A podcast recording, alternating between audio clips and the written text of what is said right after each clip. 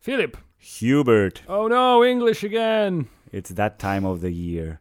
Anyway, The episode you're about to hear, dear listeners, has the same number as I think the first little Peugeot. It's called Peugeot in English, Peugeot in Polish. 205. A tiny little car. and uh, even though we are not going to be talking about Peugeot 205, this is episode 205 of your favorite podcast, and we will be talking about a little wooden boy, and we will not be doing that alone. Uh, yeah, uh, because we do not know that much about little wooden boys. Yeah, we fortunately. know. I, I know way less than I assumed I did, but uh, we, we'll get to that. Okay, so the only uh, little wooden boy all of you should know is Pinocchio. And if you know any other, please do not tell us what it is because it probably violates the one rule that we have here, which is do not mention Rule 34. Yes.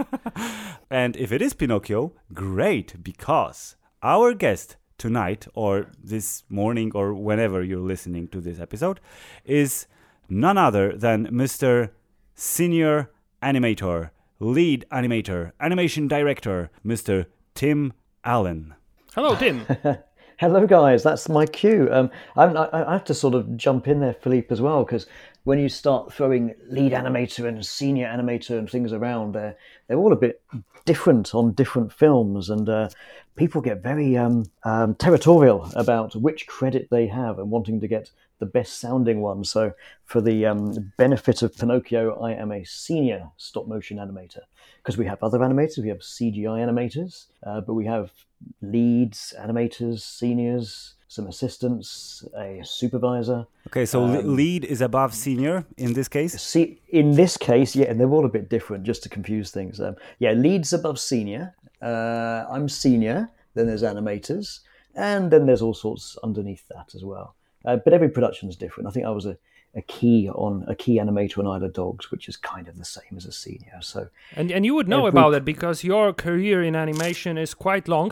As your IMDb page states, Philip kind of broke my flow here because I wanted to introduce you by reading the bio that's on you on IMDb, and it is Tim Allen is one of the UK's leading stop motion animators. With over 20 years' experience, Allen has animated on some of the biggest stop motion animation productions in the world, including numerous feature films, TV series, commercials, and short films. That is a long sentence. Yeah, did you write that yourself? No, I didn't. You know, you know, you know who I think wrote that. I, I think Joseph Wallace wrote that. Um, he, as in director of Salvation Has No Name short film, that I was, I was a guest animator on Salvation Has No Name, just to really confuse things. Um, and uh, he had access to IMDb, and I was updating it at the time. And he said, "Oh, Tim, I'll pop on and write something for you." So He did a um, good job. he, he did, but you, do you need to pause for breath? Um, there are a few more commas in the middle of that sentence. And it's just the first sentence of uh, many more. I'm I'm I'm, I'm really afraid to cle- uh, show Click on all the on the yeah. arrow. Yeah. Yeah, Yeah, we, there's do, we don't want a Tim Allen essay. That would never be a good thing. Okay, so instead of reading your bio, we, we talked about your career a little bit, I think, the last time we talked to each other, and that was quite Three some time. and a half years ago, and I wasn't there. Yeah, or about 80 episodes ago. so this time, I think we will focus on Pinocchio, which is uh, your latest piece of work. Yeah, it's still fresh in my memory, so that helps. my memory's not what it used to be, so talk about it before I forget, quick.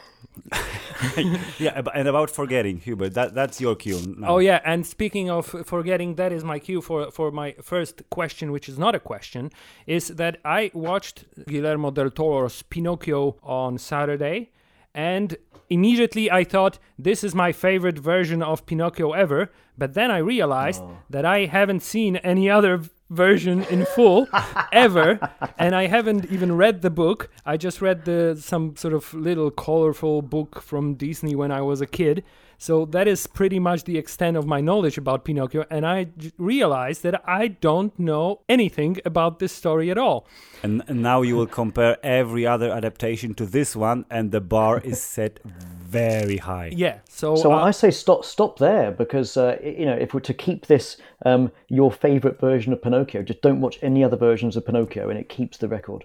Okay, so have you seen uh, uh, all the other versions of Pinocchio? No, Have you seen any other version of Pinocchio? it's been a long time since I saw the Disney one. Is it from nineteen 40s, I think, 43 yeah. in my 43s in my head. Um, um, uh, it's been a long time since I've seen it. Um, and I know that's got the donkey bit in it, where they go off to the um, the fun fair and they become donkeys, which isn't in our one. Uh, and I haven't seen I haven't seen the Tom Hanks one either, and I'm in no big rush from what everyone tells me. Yeah, we, we, we were uh, going to circle back to that one um, in a little while. Uh, but still, uh, this movie is the freshest in your memory. It's your latest one. Uh, can you compare uh, the workload, the atmosphere, and everything connected to working with um, Guillermo and his team on Pinocchio versus all your numerous other movies and TV shows? Yeah, well, you say compare. Um, yeah, okay, I'll, I'll, I guess I'll start with talking about difference. Um, God, I really enjoyed it. It, it was so nice um, to have this kind of way of working because uh, you, you'll have. There's a lot of interviews out there with Guillermo and um, Mark Gustafson at the moment because obviously they're doing the publicity thing. And um, something that um, Guillermo makes clear is right from early on they wanted the animators to animators are actors and they want to really celebrate that notion that we're the performers is our performance.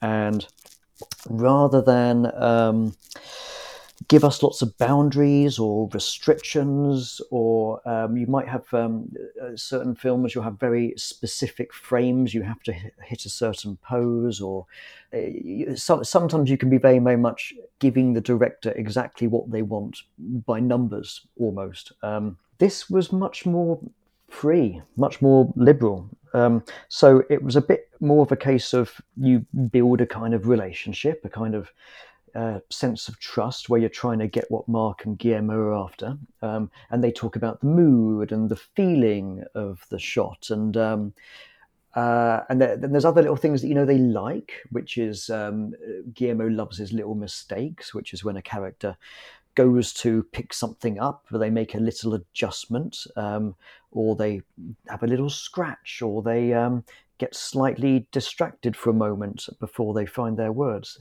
They wanted you to be free to do what felt right as an actor, as a performer. So they give you a kind of general emotional context and, and certain things that they'd want you to get in. But um, compared to other films, it was um, I felt very trusted. I felt um, a certain, you know a sense of here's the here's what we're after, but you do your thing. You you feel it, feel the character, do what feels natural to you. So in that sense, um, it was lovely because you can. I mean, I, I like to feel a shot. I like to kind of um, find my way th- through it. It's a, stop motion's a funny language in a in a way where you're performing frame by frame, and uh, so it, it felt very freeing and very trusted. And also, I mean, we sometimes had to kind of go for it and make it work, and I'm I like that. Um, you you can plan and plan and plan and plan, and sometimes you overplan, and you you you need to get in there and just feel it often. Um, But, but did it create any like a confusion at all? Like, did it did, did this freedom uh, sometimes cause that uh, shots had to be sort of remade because maybe the end result wasn't what uh, the directors were hoping for? I mean, there's always that danger. Um, but uh, I mean, Mark Mark Gustafson, he's he's been animation stop motion directing for goodness, it's going to be over 30 years. Um, and and I, I know Mark from Fantastic Mr. Fox as well. He's he's incredibly good at communicating um, the information that the animator needs, but at the same time um, empowering the animator to that I've got. he- He'll say, you know, I've got faith in you. I I, I trust you. Um, so here's all the information that I think you need. Um, but how you get there, because with a performance, a character starts feeling a certain way, and then they might be a bit less certain, and then their attention or their emotion changes to f- finishing their line, whatever it is. So Mark will be very, very clear what the key emotional beats are. and how you get there, how you deliver it, um, is subjective, and any actor is going to perform a line a little bit differently each time, or every animator is going to perform it a little bit differently. So we all, it's like if I gave all three of us the same sentence, we'd all deliver the sentence slightly differently. They accepted from early on that these people are actors, they're performers, let them perform. And so long as they're delivering the feeling, and there's practical things as well, like where the eye line is, or um, certain beats in the story, or certain hand gestures. Guillermo loves his um, little subtle hand gestures. So there's a few boxes to tick, but how you deliver the shot is a little bit more liberal, so long as you tick the boxes and give them the things they need. Okay, so um, Netflix um, had the uh, additional bonus, let's say, episode about making the movie. And it said that the directors thought of you, animators, as actors. And uh, as uh, actors, they, I mean the animators, had to act out certain scenes and then animate them. So were you an actor? Did you act out any of the scenes that are in the movie? I'd say pretty much every single one we do it. Um, it's it's very much um, the starting point of the conversation. Um, assuming you've had time, because w- when your meeting comes with Guillermo, Guillermo's a busy guy, of course, and um, our chance to have a conversation with him is much more restricted. So, assuming that I've had time, I'll try and spend a few hours. Um, you, you go somewhere quiet, you, you take the line that you're going to de- deliver, you listen to it again and again, and then you, um, you, you, you, perform it in front of a camera. And um, you, you try and match the camera angle. So, you're doing a, a few takes of the shot. You listen to the voice so many times that you're trying to um, just just feel it and just do it and I mean, sometimes you do it 10, 20, even 30 times to try and see what ideas came up. And then um, uh, there might be one or maximum two or three that you, you could present to Guillermo and Mark. Um, and, and that's the beginning of the conversation. So my meeting with um, Guillermo and Mark together would be, um, okay, let's look at Tim's lav, live action video. Um, lab, not lavatory. Um, and um, live action video. So we'd, we'd watch my live action video. Sometimes Guillermo would go, that's great, just like this, just like that. Um, uh, but also, it'd be nice if you could add this little hand gesture. Or other times you go, he'd like the beginning, but not so much the end. So my, my lav would be, it, it gave us something to look at um, and respond to. It, it, was a great way of communicating. So Guillermo's more interested in the general performance. He doesn't get into the frame by frame detail. I mean, that, might be something I'll talk to Mark a bit more because um, Mark is much more specifically stop motion experienced, um, whereas is looking at the, the, the, bigger picture. When when you, when you talk about it, like you're as an actor being directed by Guillermo del Toro, immediately mm. I start thinking. So in that case, were you like assigned? A certain scene yeah, or, or, mm-hmm. character mm. that you had to like sort of you know get to understand like an actor would do yeah well to begin with you're all f- feeling each other out shall we say uh, because uh, i mean they might have a, a good idea about my previous work but they want to feel out which kind of characters they think i'm suited to uh, and equally i'm trying to get to know the sort of things they do like to see and they don't like to see um, so uh, there, there's this. It's, it's, like building any working relationship. You're getting to know how to um, predict each other's needs, um, and indeed earn each other's trust. Um, so, uh, yeah, to begin with, they my very first shot was Carlo um, walking in the forest. It's a close up of his feet, and he he does a few steps. Then his hand comes into shot, and he picks up a pine cone and holds the pine cone up to show to Geppetto. What does he say? Is it, uh, what about this one? I think that's the line. I, will tell you what, guys, um, like you listen to a, a, line about a thousand times a day. Uh, that is fun, that's funny because you just said the line a second ago, and I, I, I immediately saw the scene the in picture, my head. Like, yeah. oh, good. It's, you sounded right. just like the character in the movie. Yeah, you what sounded just like one? a twelve-year-old boy. yeah, that's, that's a scary thing, isn't it? Um, no, I believe, what about this one? He, he, he raises up on this. I guess so.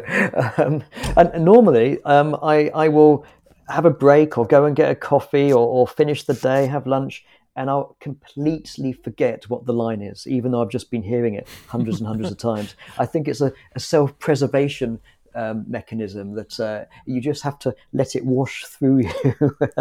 Otherwise, you can't go to sleep and uh, go to bed at night time and have the same. What about this one? What about this one? Get out of my dreams, Carlo. First of all, there's there's people like um, Pe- um, Peggy Arel did a lot of work developing Carlo. So I won't before I arrive. So I won't take away from Peggy um, and all her great work establishing Carlo. Um, but it was an interesting shock because it was um, they wanted me to do a lot of acting with the feet. And then a lot of acting with the one hand coming in to choose a pine cone, and that was is my very first shot. So that was a really interesting challenge. Trying to make someone's feet walk as if they've something's caught their eye and then they takes their attention more and then a hand has to communicate um, i'm going to go for this. No hang on i'm going to i think maybe this one. And he picks it up and goes hmm yes this one and brings it up. That, that's that's a lot of thoughts that you have to express with one hand. So it actually was quite a, a challenging acting shot. Um, I don't think I've made a foot or a hand act as much as that before. So that was yeah. Another thing on your resume. Yeah, I can yes. act with my feet. I can I can emote with my feet. what are my feet feeling? Uh, yeah, I mean that that then led into the um, Geppetto shots after that, where Geppetto's pointing out the pine cone's broken, which was my first chance to have a go with Geppetto. Um, and I've got a lot of experience with mechanical heads, um, probably more than the vast majority of the animators there, many of whom were Laika guys who have um, these 3D printed heads. But I've, I've done so many films with mechanical heads, so I was quite I was very comfortable with Geppetto and his animated moustache and lips and eyebrows.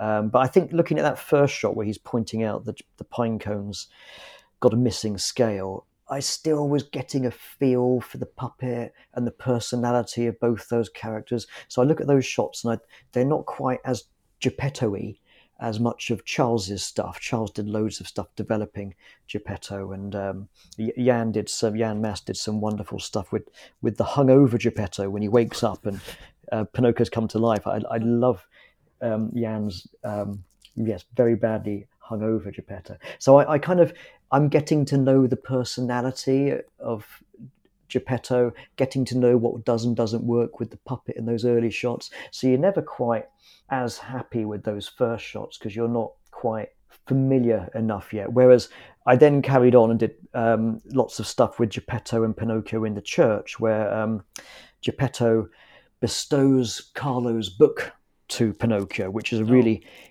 important moment for Geppetto, because of course for him to pass on his now long lost son's book to Pinocchio is um, almost almost showing a warmth and um, that he's starting to move on. He's starting to let Pinocchio in, and Pinocchio, of course, doesn't have any clue why this book's important. So I, I then spent many many months with Geppetto and Pinocchio in the church with this book scene and um, Geppetto painting the Jesus um, statue. I'd say I, would say really then much of the film really for me was mostly Geppetto and quite a bit of Pinocchio as well.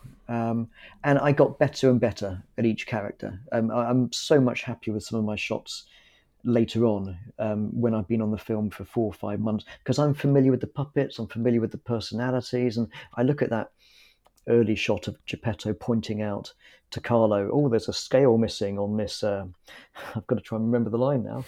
This one has a missing scale. See, um, don't like that shot at all. He doesn't look quite like Geppetto to me. Okay, so that, that's weird because the artist always is the most critical of his own creations. So when you see the movie, and I guess you have seen it more than once in its entirety. Yeah, I've seen it finished three times. So now, when you watch the early shots, screenings. you don't like them as much as the later shots. There's there's bits bits where you think, oh man, no that oh I wish we wish we could have gone again on that. Yeah, and then there's other that- bits where you that's think kind of I funny nailed because it. because m- my my Untrained thoughts, yeah, eye. my untrained eye for the entire movie I, I I thought Jesus this is flawless this is this is this is almost perfect like the only tiny tiniest little thing I could spot was that sometimes when Pinocchio faces was moving uh, the, the, the, the tiny dents and, and lines on his on his face were kind of deeper or shallower. They were changing a little bit. Yes, That was like oh, the- where the yeah where the where the eyes slot into his um, mask, his face, if you will. Is that what you mean? Yeah, and and and uh, and Yeah. the dents in the wood. Like there were sometimes they were moving just a tiny little bit, and I said, "Ah, I got you on something." But but other than you. that, uh, I, I- I thought everything was perfect. And uh, other than that, I was also wondering how many people, for example, the the character of Geppetto, how many animators were like working in total on that character? Oh goodness, there. I, I've, I've, I've no idea is the simple answer, but I I think when I towards the end we'd gone up to something stupid like forty animators, or or maybe it had been forty in total over the course of the whole production, um, but that number's in my head. So there'll be a lot of people who stick mostly with Geppetto. Which means you're going to do a lot of Pinocchio as well, because obviously there's lots of interaction. Now, you don't just do Geppetto; you you'll do Geppetto and whoever else is in the scene, the shot with Geppetto. So there'll be some people who really stayed with him for a good couple of years, and then there'll be uh, those that just do a bit of him. So I would say there must be at least a dozen of us, probably over the course of the film, might even be twenty of us who've had to do Geppetto in some form. I'm, Yeah, I'm grabbing numbers out of the air, but it will be something like that. Yeah, which which is amazing because the end result is like uh, very consistent. Like you, you, you it's not like you can spot. Oh, this bit Yeah. was done by someone, and this bit Yeah, was done by actor someone else. changed, Yeah, right? the the actor Well- changed. How do you achieve that? I, I need your untrained eye to do all my reviews. Um, um, but in terms of consistency, and it's all about um, that, that. That's the problem with these big feature films and lots of actors playing the same character. Now, and yeah, we, we can see differences. Where uh, I, I tend to be a little bit more smooth and sometimes restrained. Uh, Charles, who did a lot of Geppetto, was much bolder with his eyebrow movements. So yeah, we, we can see it, but it depends on the moment as well and what's appropriate. Because sometimes Geppetto's tearing his hair out, and then I was doing stuff where he was being very tender and emotional. So it, it does need to be underplayed. But I, I probably would was would more naturally underplay something. Anyway, how do we do it? Well, we have uh, how do we keep the consistency? We um, have an animator's Bible, which um, Brian Hansen, the animation supervisor, that's much of his job is being there from the beginning and working with some of those lead animators who would be some of the very first animators. Oh, and a lead animator, generally speaking, would be there from right early on in a production and they're designing or, or discovering the movement of a character. So they're, they're, they're finding all of the things that you do do with this character and all things you don't do with this character. Brian, the animation supervisor, would be overseeing everything and all the information that the animators are finding as they're testing the puppets and testing the characters and uh, the information of what you what's a, works really well with them and what you shouldn't do with the puppets that goes into this animator's bible so there'll be a whole section about Geppetto where you can look at um, designs of his mechanical head and you can see how to tighten the screws and um, uh, things like that, uh, where to hold it, or, or things that uh, certain angles. There's certain angles where the face looks really bad if you're looking at it from a, a very low angle, or things to avoid basically. So there's this whole bible of things you things that work really well with the puppet and things that don't work so well, and that's what this testing period is meant to be about. So when someone like me comes along, and I came in the last eight months of the film, so the film had been going for goodness, a good 18 months before me.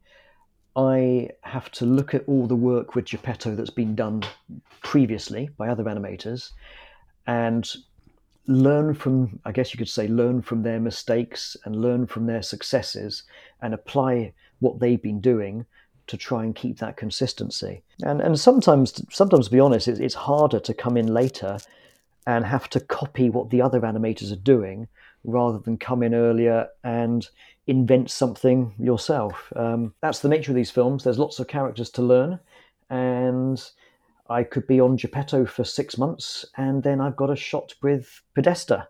And I've never done Podesta before, and I've got to learn how this character works. So, if we go back to the actor philosophy, you're learning how to play a character. I suppose it might be um, someone coming along to play um, a young Han Solo, and they've got to look at all of Harrison Ford's early work and look at his mannerisms and look at his gestures and try and learn how to copy and repeat it and make it believable. That's a good comparison. Um, we understand that.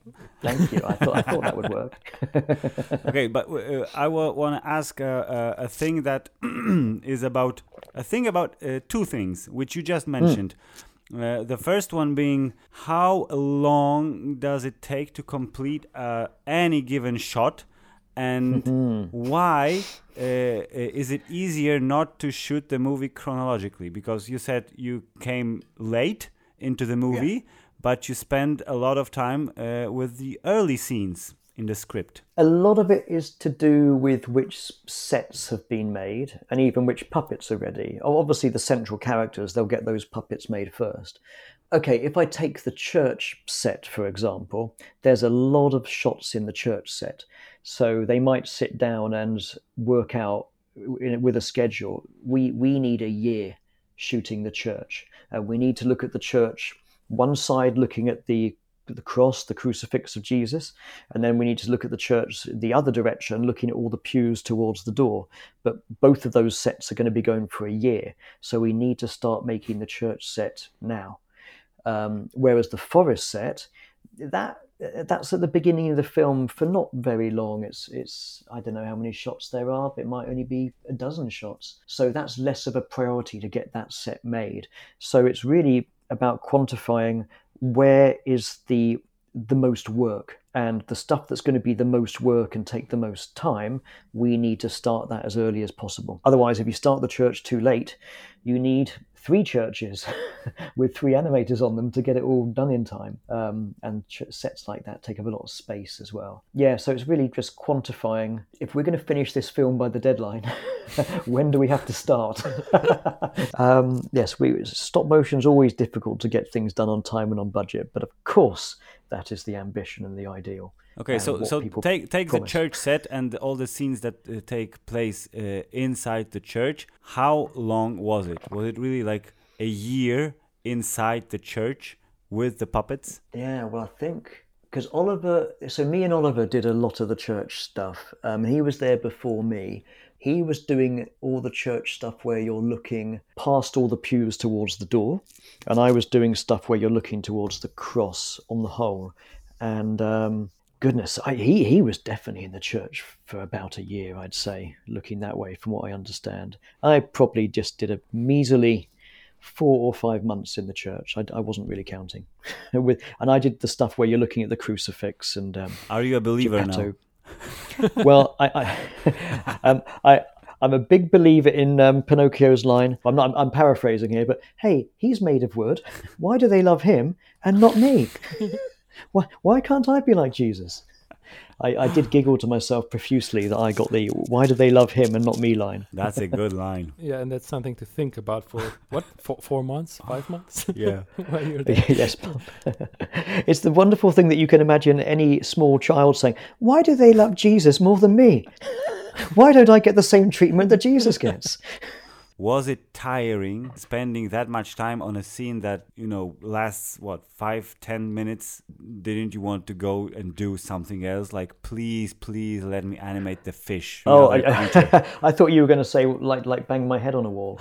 Um, uh, and actually bartek was doing the dogfish in the unit opposite me with the church. So I kept going in to go and see Bartek with this massive dogfish and the motion control machine that simulated it swimming. And uh, I, I love big monster stuff. Um, so I kept going in to go, oh, at, least to, to, see what he was doing and uh, um, ask questions and learn about it. Because there's a part of me that loves doing stuff like that. It's very unique.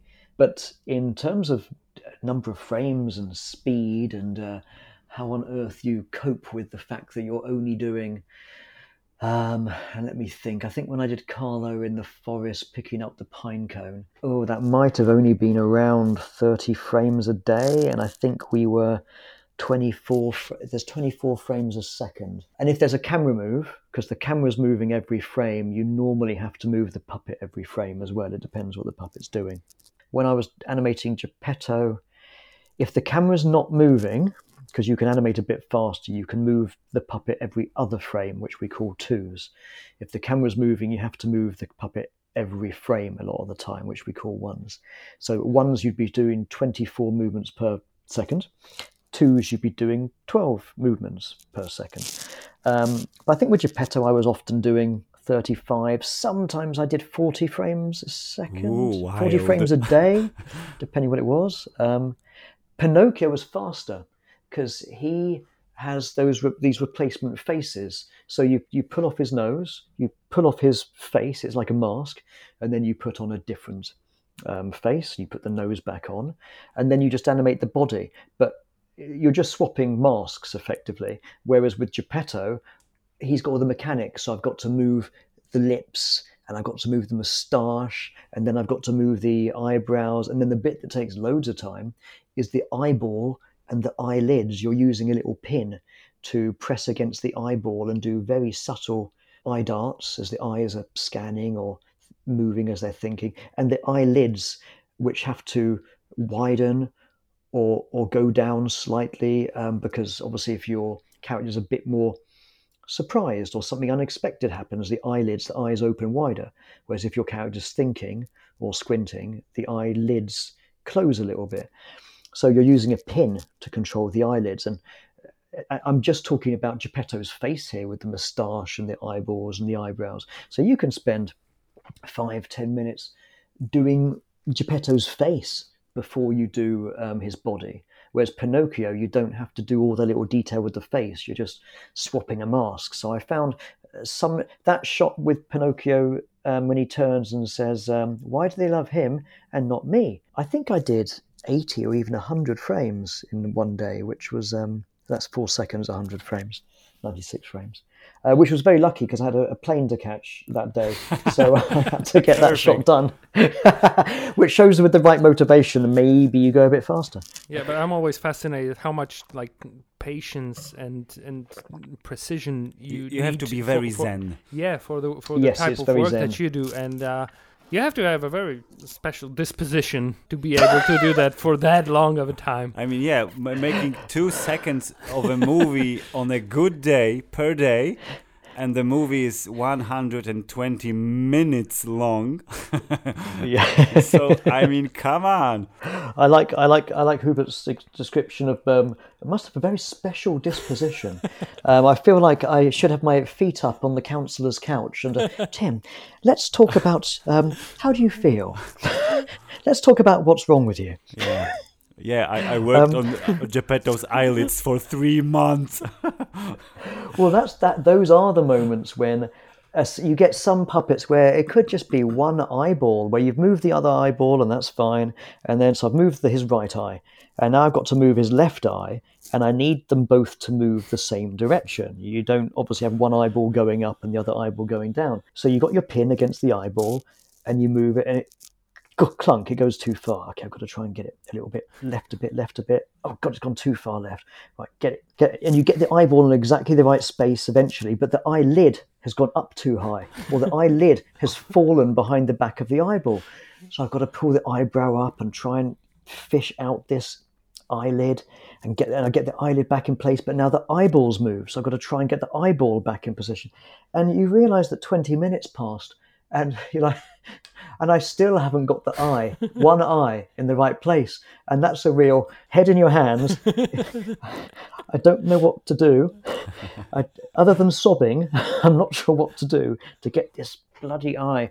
Um, and it can just be one thing like that, or one eyelid that you can't get the damn thing in the right place. And um, that's the bit where you.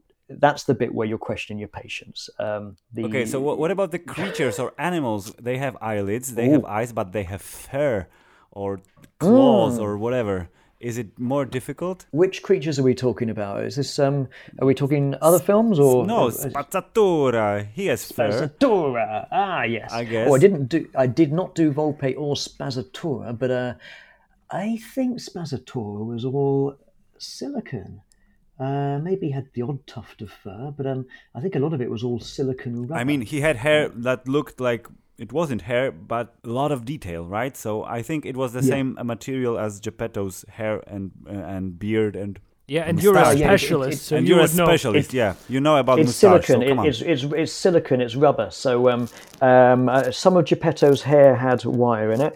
Um, Spaz, uh, I, I only had a brief touch of the puppet. I never animated him. I know his tail was tricky because you move his hips and that can um, move his tail out of place. So then you've got to get the tail back into position. You move his body first and then you move uh, the other parts. Um, so I think sometimes keeping his tail on the floor was difficult because it, it's wire coming out of his um, backside.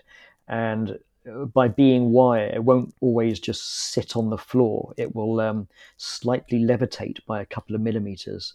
Then you've got to try and push it back on to the floor. But because it's wire, it keeps coming away from the floor. So that sort of thing gets irritating. Let's talk a bit about things that uh, actually weren't there. What things were added in post production? What uh, uh, things were added as a CGI effects? yeah. 'Cause How much you- do you cheated? Yeah, have when- you cheated? Come on. When, when you look at the end credits Not as credits, much as there- Laika. yeah, uh, when you look at the end credits, there is quite a lot of like visual effects done by and the name of the company, and there's uh, quite a few Yeah. people working on visual effects, and and, and Mm. I assume that's the CGI part of the movie. But how much of it was really uh, stop motion, and how much? yeah, we, we won't was- tell anyone. Yeah. Just come on, be honest. But between the three of us and the internet, um, it was the. I think that the, the bulk of the CGI, I, I believe, is the water, um, uh, and of course, there's loads of that later on in the film. That's the vast bulk of it, and certainly is the stuff that you see on screen the most. And it was really cool watching some of um, Ch- Chuck Duke did a huge amount of Geppetto and Pinocchio in the water, whether they're drowning or being washed up onto the beach. But that was all done on green screen with a rig. So you'd watch these fascinating shots where you've just got Geppetto in front of green um, with a rig to move him up and down. And Chuck was simulating all the, the water stuff. In fact, the shot where Geppetto's drowning and Pinocchio's trying to pull him up to the surface, um, even the green screen version of that is incredibly emotional. It's one of my favorite shots in the film, even watching it on green, because I really feel, oh my God, isn't Geppetto too heavy?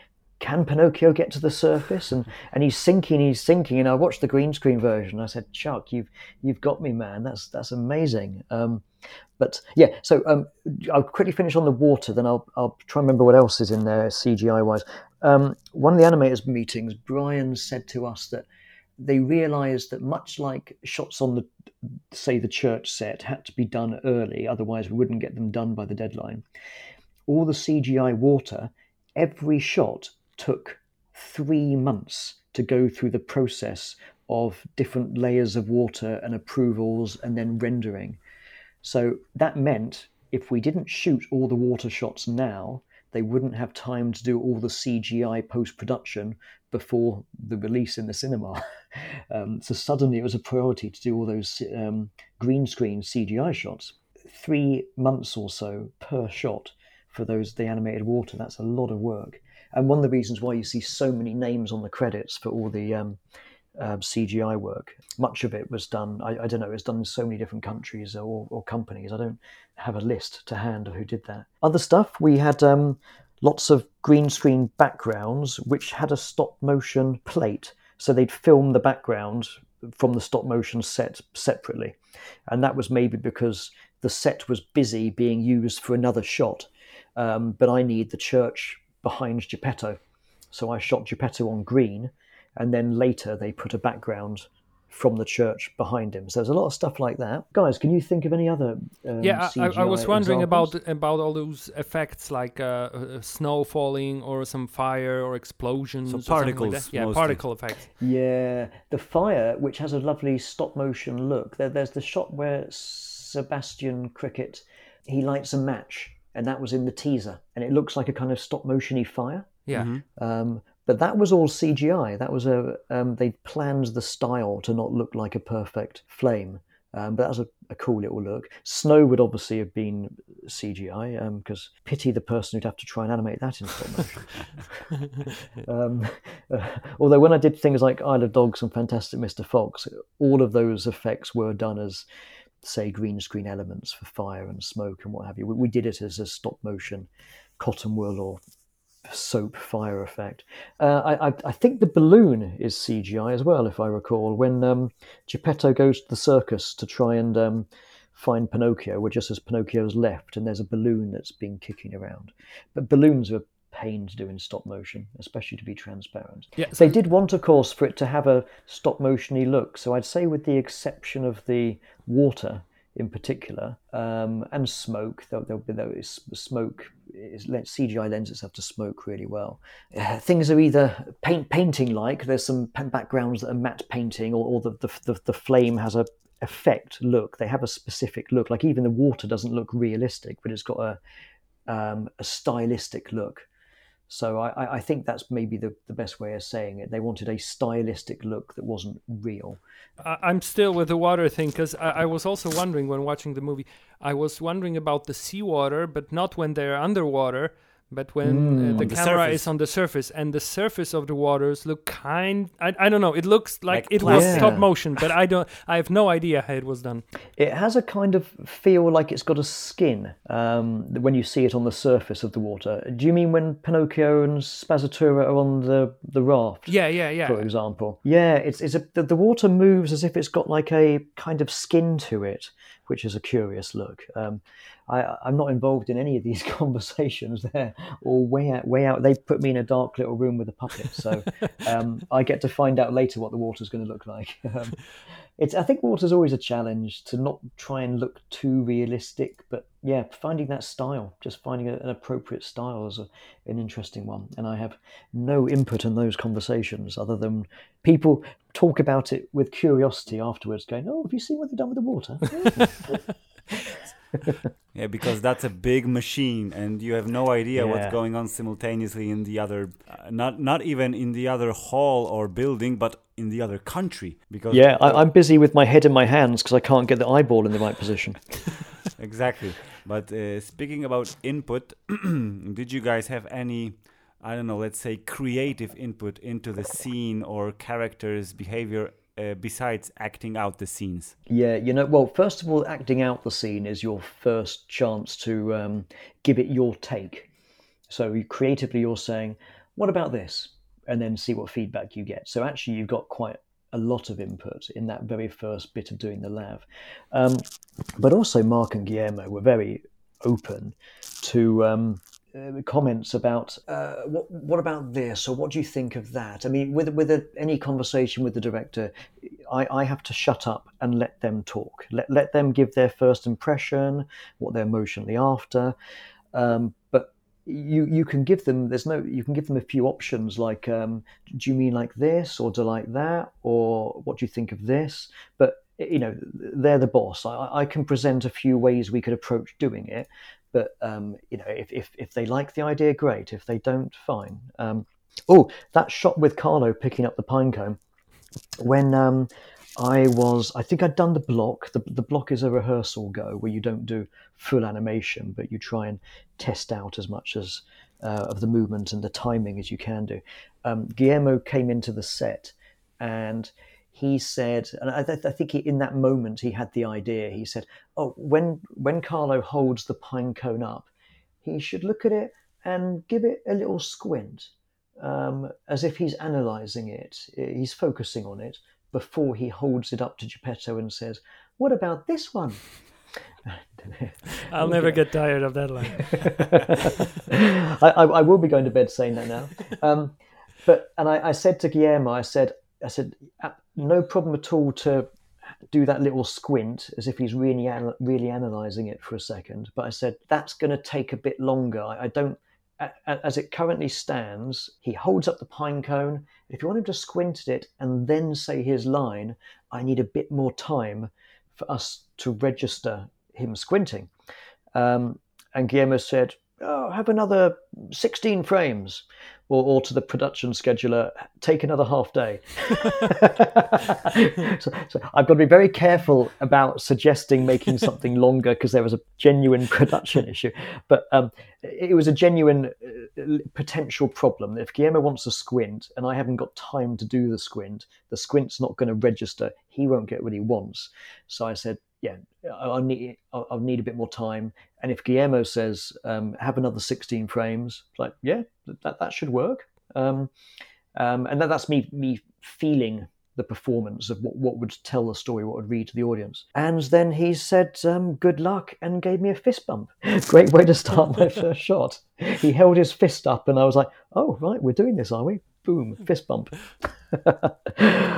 um, so that was a fun start. So I think with proposing ideas or even suggesting that something may have a knock-on effect that would cause a problem, um, you, you, know, it's not my job to disagree with any director, but um, it's my job to help the director talk it through. And if you can see that something might create a problem, of course, you, you know, that's your opportunity to raise it and it's their call. I'll give you another example as well, actually. When Geppetto walks up to, Geppetto has just given Pinocchio Carlo's book in the church, and um, Pinocchio goes, uh, I love it, I love it, I love it.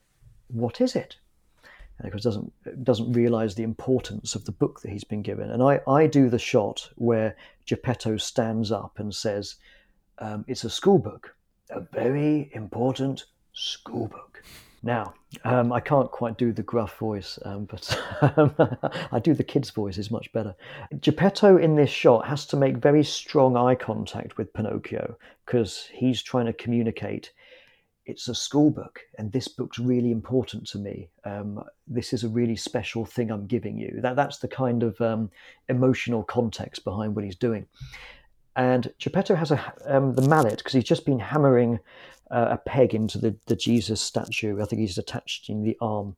But he then comes down with the, this little wooden mallet and he uses that mallet a bit like um, an emotional prop, something to hold close. And the shot that I had was from a low angle of Geppetto walking towards Pinocchio. You could say he was looming over Pinocchio as he gets close, looking very intensely. And he's holding this mallet. So I had two problems. One was, well, how do I make this man who's much, much bigger than Pinocchio loom over him, looking intently at him, holding a mallet without that, it looking threatening, like he's got a weapon. So um, I had to try and think, all right, I've got to almost caress the mallet rather than hold it in a way that could be in any way intimidating. And Guillermo said um, it would be great if he did a little gesture where he he taps the mallet a couple of times when he's thinking uh, the first line is it's a school book and he's trying to find the word to say why the school book's very important so he's he's thinking how to communicate this book's really important and guillermo said i want him to tap the mallet a couple of times and i thought well t- tapping could mean lots of things couldn't it tapping could mean i'm impatient tapping could mean um, I'm frustrated. It could mean all sorts. I thought, how, how do I tap without it being distracting or communicating the wrong thing? So I had a good chat with Mark, Mark Gustafson about maybe if I do it really subtly, like a dink, dink. Um, I, I, I, this doesn't work so well in podcasts. I'm making a sound effect to describe how I might tap a mallet. Dink, dink. That, so that's a good subtle. sound effect. We accept Thank that. you. I, th- Sounds this very is gentle. what we do. We, we use sounds and we use words to try and express how a character's feeling, even though they're not actually saying that line. Um, so when I'm talking to, to a director, that might be, oh, do you mean he feels like this? You can use sound effects to do it as well. Do you mean hmm, or do you mean he's he's thinking hmm, or he's thinking hmm, or Or, hmm? Ah. so, do, do, do you mean like that? Is that how he feels? Okay, so remember that when talking to Guillermo del Toro, use a lot of sound effects. That helps. yeah, sound effects, hand gestures, um, not those hand gestures. Um, and, uh, but he's open, and and because you're when you're having this discussion, part of it is me trying to demonstrate to Guillermo, do you mean like this? Have I understood you correctly? Um, and it because if I just stand there saying, okay, okay, uh huh, uh huh, I've got it, he doesn't know if I've got it until he sees the actual shot. it's very important if I almost repeat back to him what he said, or I maybe say it using different words just to demonstrate and for him to feel confident that I get it, that I understand. So um, that that's all part of the briefing and the communication. Um, just reiterating that you're on the same page. And when you heard about tapping in your head, you thought, shit, it will be September when I finish that shot. That's uh, uh, uh, two weeks per single tap, so three taps. Yes. but still, you said you said about your work both with Guillermo and Mark Gustafson, and the movie has two directors. Uh, basically, mm. but I guess they're both responsible for two very different things. And the in my mind, the simplest distinction would be that Guillermo is about the feeling, the atmosphere, the emotions, mm-hmm. and Mark is about the technical stuff. Is that true, or is it completely the other way around? um, we're definitely about Guillermo. Um, I would say Mark is also uh, very much about the emotions.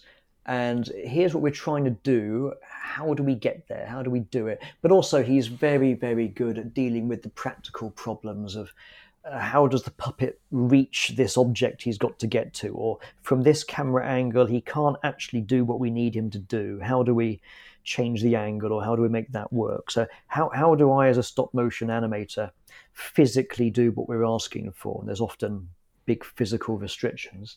So, he's really good at talking through the practical problems the animator has but he still completely gets what Guillermo's after, uh, and he might go into a bit more detail about certain things than Guillermo would. Because but Mark's a director; he's not an animator himself either. So if I want to get stuck into frame by frame detail, then um, I'll, I'll grab um, Brian Hansen, the animation supervisor, and we can have that chat. Or to be honest, if if all of them are busy, you can go and grab another animator who's uh, that you is a friend and you trust their opinion and because you, you need a different perspective sometimes. Some you, when you're so busy fighting an eyeball you need someone else who's got a bit more distance than you do to come in and give you their first impression. So um, I, mark and guillermo were this wonderful combination of guillermo's passion his overview his vision and mark understood all of those things but then could get into the the detail and the practical side of how do we actually do this? he was very good at that. And and you kind of answered the question that I that I had for you, like that uh, we were also wondering if, if if you had a chance to like interact with other animators and help each other out and and influence what you were doing, and uh, well, you just kind of answered that yes, you did. well. I, I, I can go I can go deeper because we we've all kind of become each other's counselors. Um, we're, we're so into the detail of what we're doing and some of those practical problems, like, oh, my character's head is too close to the wall, or, or Pinocchio's long nose means that I can't get the face off. How do I get? Um, I can't physically get the face off because something's blocking the nose, or so there's practical things, but there's also performance things. Um, the number of times that other animators would come to me or I'd go to them because they're just so close to the shot. They need to get out, have a moment's distance, and um, get get a fresh perspective from someone else. And that that was very regular. That people would come to me or I'd pop in to see someone else and they go, Tim, Tim, I need a second opinion. What what do you think? And that was nice because you you get to go and see um, what other people are doing you get to analyze someone else's timing and spacing with um, how they structure their performance, and that gives you ideas, or you, you learn from the other person um, what they're succeeding in, what they're where they're having mistakes, I suppose you'd call it, or um, and also it's really healthy to ch- talk to other people who are also having a bad day or also struggling. The, the number of times I'm like, right, come on, I'm taking you for a beer after work. Come and get it off your chest. um, so, so we needed each other in practical sense in a performance sense, but also in an emotional sense, because a lot of people felt we're all our own worst critic and we, we focus on all the things that we didn't get right much more than the things that we did. So people often need to let it out and talk it through. That, that goes into the, the information uh, also from IMDb that Pinocchio is right now the longest uh, stop motion feature film ever. Wow And did it feel that way when you were working on it? Well, and we, how, kind, we, we kind of get yeah, the feeling that it how did. How many beers did you have to drink to get it out of your head?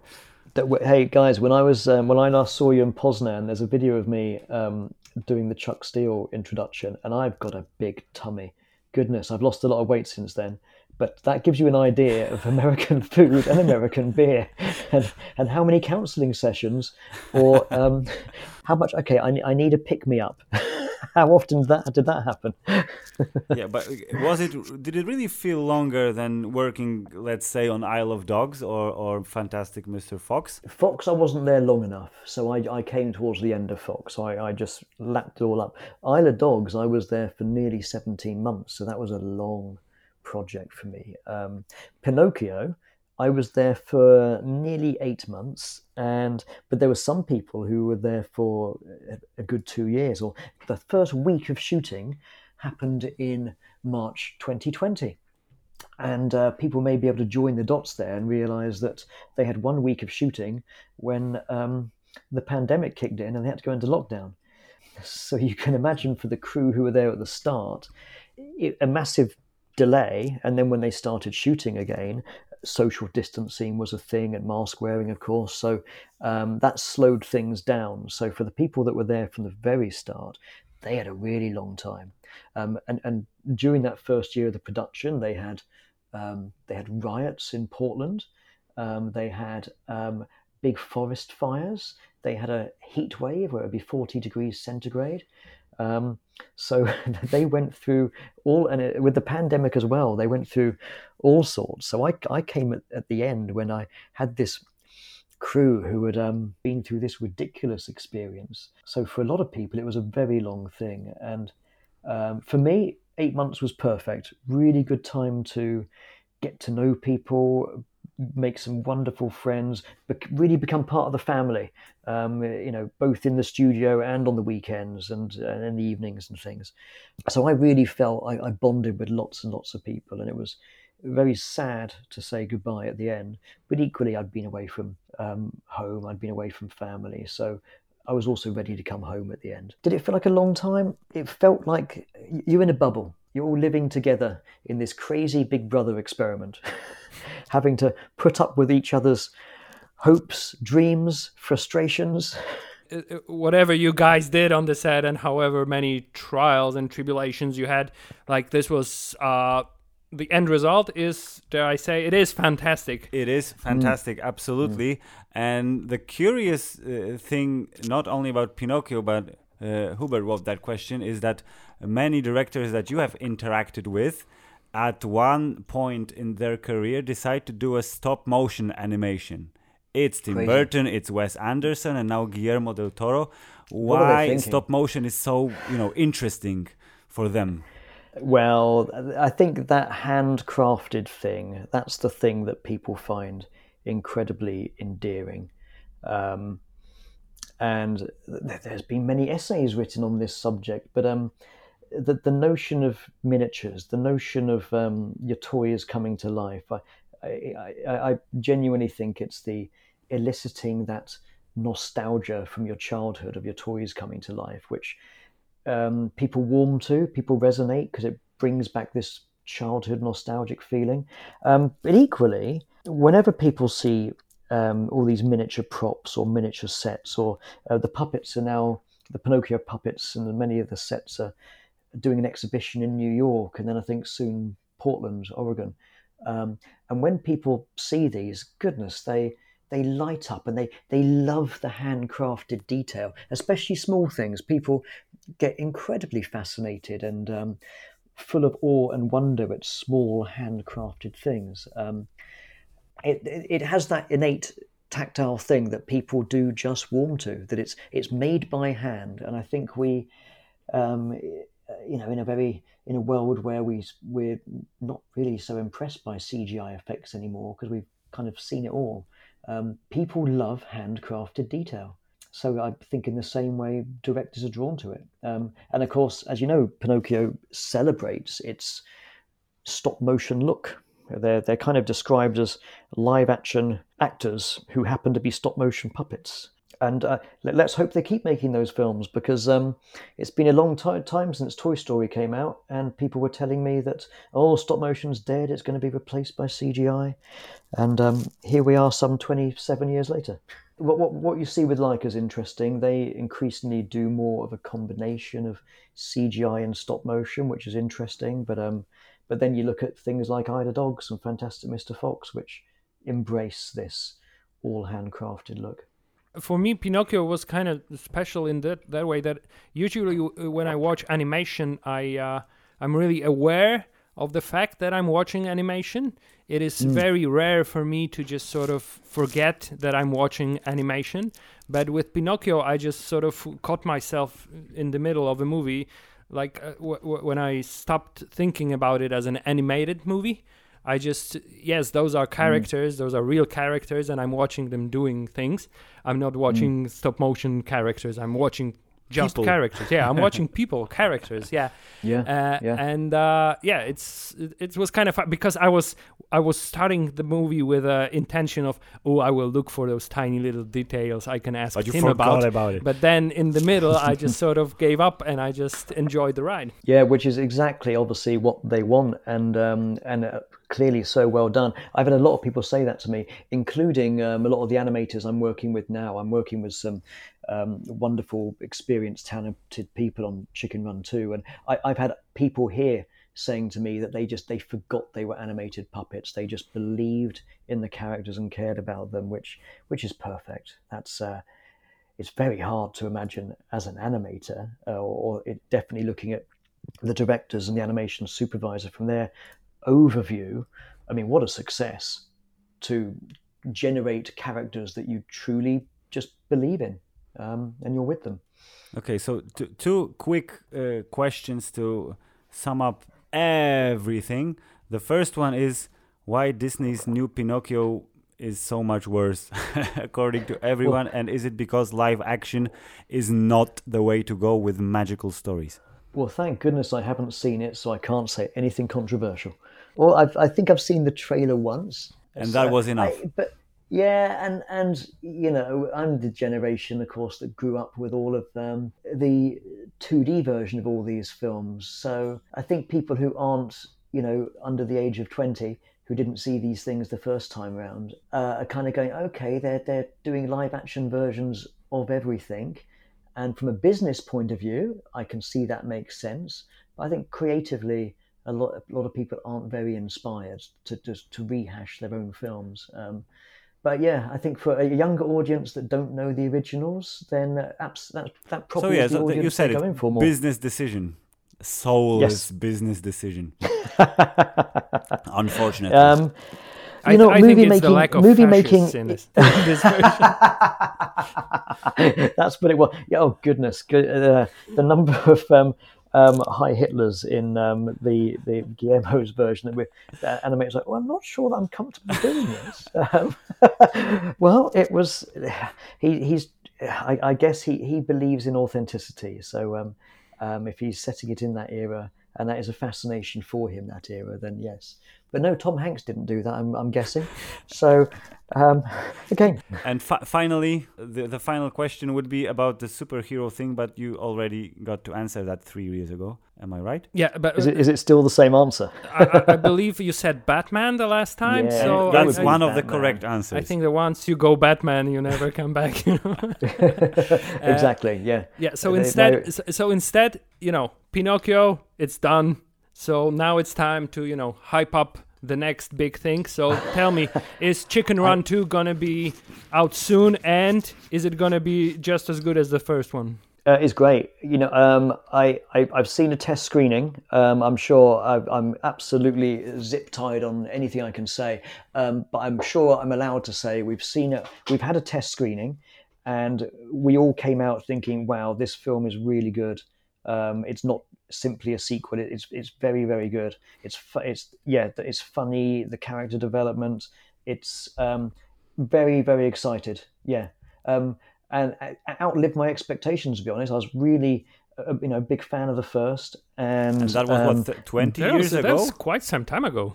It came out in 2000, and um, when they were making damn Yeah, when they were making it, I was graduating. Um, and I had some friends who graduated just before me and who were on it. So it was the big thing that was being made um, in the town not too far away from where I graduated, uh, or city in Bristol. Um, so that was the, the big project when I graduated, and um, I was too um, inexperienced really. I, I, would only have got a very, very, very junior role on it, um, and I, I decided to try and get experience at smaller companies where I'd be a, a, a bigger fish in a smaller pond um, in that at that time. But yeah, it, that was the first big feature film really after thing that you'd had Nightmare, you'd had James and Giant Peach, and then Chicken Run was huge. So to be able to be involved in the sequel all these years later, uh, I say with genuine pride, I'm super happy to be here. Um, and got lots of friends here at Aardman. It's not my first time here, so um, this was lovely to come from Pinocchio to this. And this is looking like a great film yeah, so I, I, can see myself walking away very, very proud of this.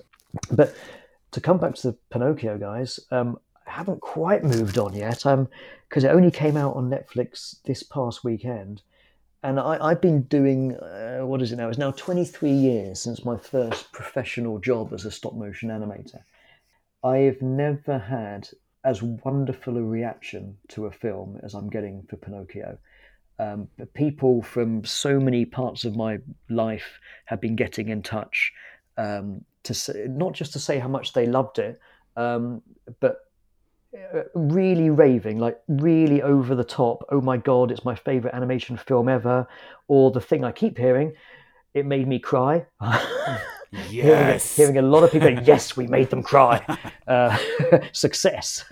Um, all that, all those hours poking an eyeball with a pin and crying myself and now you cry now you feel it eh, but but the reaction in general i'm not going to say overwhelming because i knew how much i loved this film yeah i, I remember again, the, the when we saw each other at the animator festival you were mm. t- telling me all the time like uh, I think this is gonna be huge. I think this is the greatest yeah. thing, and and you really made me excited about the movie. And it turns out that you were kind of right. right.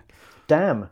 Um, well, and, and you know what? Because I've been feeling this way for a long time now that I, I know how good this film is. I, in fact, I, I think this is an incredibly special, one of the, the greatest animated films of all time. I, I really believe that. So to see, have it come out and suddenly so many friends and family and other professionals are getting in touch saying the same thing to say it's heartwarming or satisfying is an understatement. I mean i i, I don't need lots of praise or, or well done tim you did a good job. But i feel like i've been part of something that's very very special and i'm incredibly grateful to have had that opportunity um, especially because i nearly didn't ever go um, um, I, I, didn't really want to have a long time away from home, and then the pandemic came and delayed the film. So I thought twice about getting in touch and seeing if there'd be a space for me. So I, I, this nearly never happened for me. And the other thing I'm going to say about Pinocchio, not just has it been an amazing final result, really big film that's been getting a big push from Netflix, and it's obviously a incredibly prestigious um, director Guillermo, who's on an absolute roll now. But my experience of being there, um, the people, um, the the line producer, the directors, the the friends that I made, um, it was I had such a warm, wonderful, happy time there. And I remember saying to Mel, the line producer, Melanie Coombs, in the first couple of weeks, how much I I loved the atmosphere there. I, I loved the um, ideology of how they were doing things um, and I loved the kind of performance.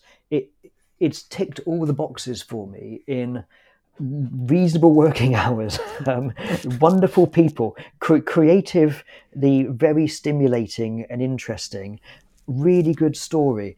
Um, very well known director, and it's getting a big marketing push because you do some films and they don't have any money for marketing and they just disappear. Not only is this an amazing film that's getting a really big push, but the the time I spent there, the experience in that crazy bubble when I wasn't trying to get an eyeball in the right position. I'm thrilled that I got to be part of that experience. So there, there are two things that we are going to take out from this uh, long uh, ending sentence. First of all, we're going to use we're going to use the part when you said ooh, I was part of something special and it almost didn't happen. And we're going to translate it directly into this podcast. Tim was part of something very special. He said that. And second of all, dear listeners, if you want to be as content with your work as Tim is, simply become a very well known professional British animator. with a 20 year Oh. experience. And that's it. That's the key to success. Right, bang. Okay, you, you, you've you found my formula. And you were trying to keep it a secret for that many years. Yes, keep jabbing an eyeball with a pin. Repeat until you sob. That's that's the initiation you've got to go through. yeah, but the story of Pinocchio is not has not ended. Oh my god, in the movie it wasn't ended as well. I don't know if he is still alive, is he dead? Who knows? Yeah, but And I love the last line of the movie, guys. I I, I, for, I don't know if I want to do a spoiler, but the very last You last can do. Oh yeah, we, we forgot to give the spoiler warning. We we did a bunch of spoilers in this episode, but that's the usual thing we do here. I, I remember being at a test screening when all that ending bit was all animatic. It was all black and white drawings. And that very last line, um, what happens, happens, and then you're gone. And I thought, oh God, I love that. I, the, the atheist in me is just set on fire. um, but, but equally, it's about moments and memories, and that none of us are here forever. Um, so I think that was such a, a touching, powerful way to finish the film because life ain't perfect and then it's over so uh, it but it really is wonderful fuel for trying to make the most of things and trying to appreciate the people around you while you can do Th- It's a way So more that- wholesome version than life's a bitch and then you die.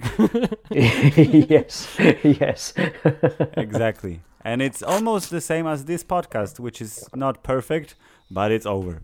yeah, but yeah, it's here. guys what what what happened happened exactly what happened happened, and no uh, amount of post production will erase it. Yeah. So, d- dear listeners, if you haven't seen Guillermo del Toro's Pinocchio yet, Please do, do. it right away because jest spoko. Jest spoko. That's the only part we're gonna do in, In Polish, Polish, in yeah. this episode. That's the tradition here. Uh, but yeah, go see it. It's great. Thank you, Tim, for your time. Thank you for your work. Thank you for jabbing the eyeball in the uh, correct way.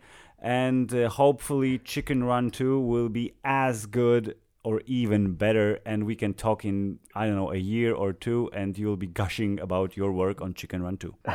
you've moved the bar they've got to all be better than the last one They have to be.